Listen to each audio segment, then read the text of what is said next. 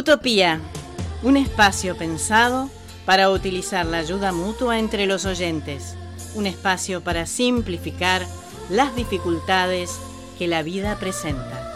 Utopía. Hola, planeta Tierra. Bienvenidos a Utopía.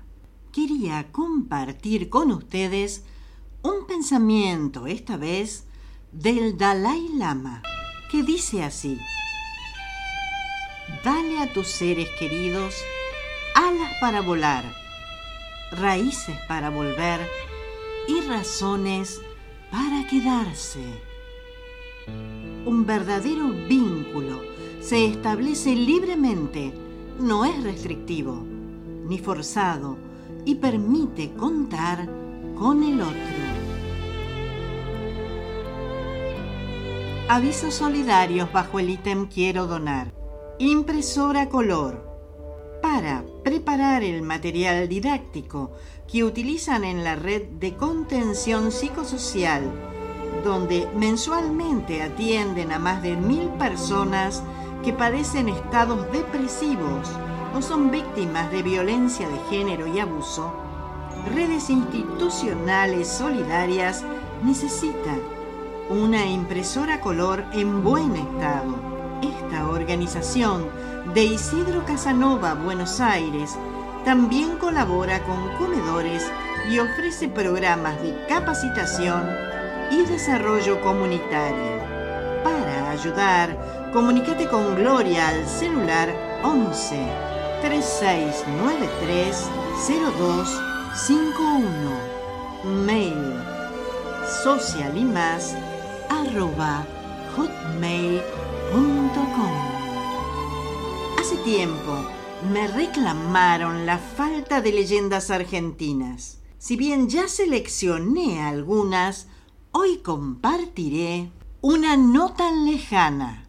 Con ustedes, la leyenda del Torreón del Monje, de Cadena Nueva, Diario Digital. El Torreón del Monje emblemática construcción de principios del siglo XX, fue una obra en honor al fraile Ernesto Tornero, encargada por el estanciero y empresario Ernesto Torkins, quien había conformado un holding de más de 20 empresas antes de la celebración del centenario de la Revolución de Mayo.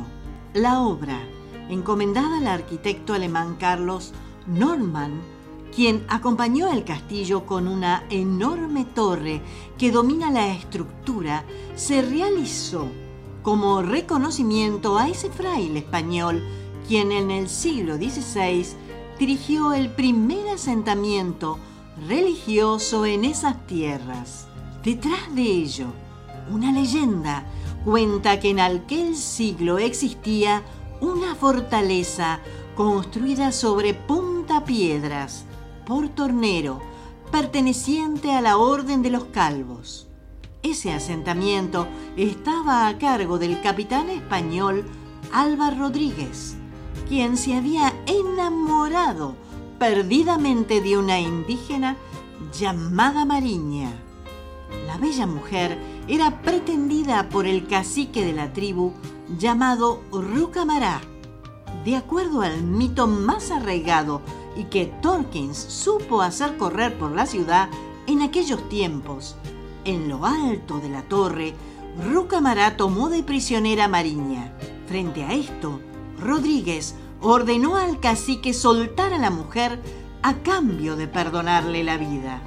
Pero lejos de convencerlo, este tomó a Mariña y juntos saltaron a los acantilados. Debido a esta situación, el capitán español, deprimido, dejó las armas, se encerró en lo alto de la torre y se convirtió en monje. De allí derivó el bautismo popular del lugar, el Torreón del Monje, como se lo conoce en la actualidad. Más allá de esta leyenda, lo cierto es que este lugar se convirtió en un símbolo inalterable a lo largo del tiempo.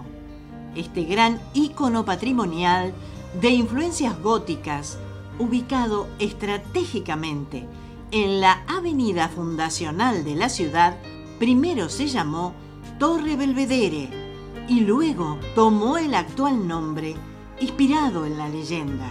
Desde su inauguración el 28 de febrero de 1904, recién en 1927 se construyó el gran aterrazado al mar que lo caracteriza. Tuvo múltiples propósitos, como ser sede del aristocrático Pigeon Club Bar Platense, de tiro a la paloma y del círculo de oficiales de la Marina. Hacia finales de la década del 70, el empresario marplatense Domingo Parato comenzó a trabajar en la puesta en valor de un edificio que en ese momento estaba abandonado y con riesgos de demolición.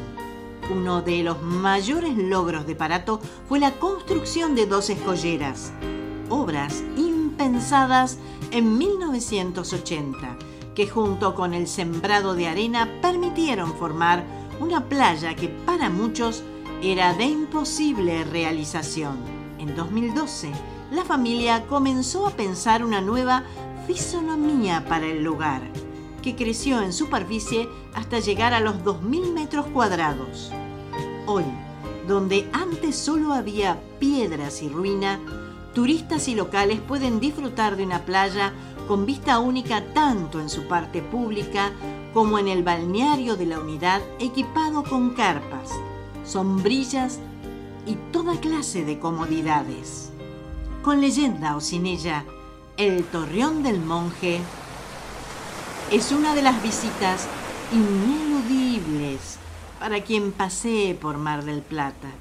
Sentarse allí a contemplar cómo golpea el agua en las rocas y en medio de esa inmensidad y dejar volar la imaginación en busca de cualquier amor. Cada día agradezco un día más de vida en este mundo, pero si hoy fuera el último día, ¿qué haría? A partir de esta pregunta, entiendo que cada día puede ser el último, ya que Dios nos llamará a su tiempo. Y hablando de eso, no lo desperdiciemos. Los dejo reflexionando con Tercer Cielo y su tema como si fuera el último día. Mis queridos oyentes, un abrazo. Como si fuera mi último día, voy a vivir en la vida amando sincero, mostrando a los míos cuánto los quiero. Como si fuera mi último día, voy a luchar viviendo sin miedo y cada minuto vivirlo intenso esperar hasta mañana si el presente lo tengo. Como si no hubiese tiempo, como si no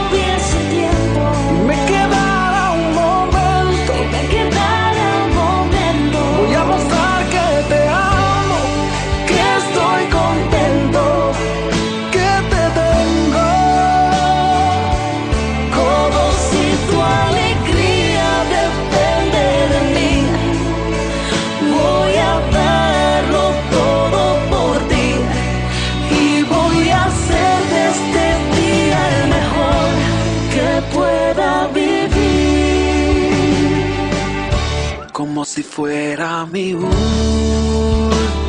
chance para mirarte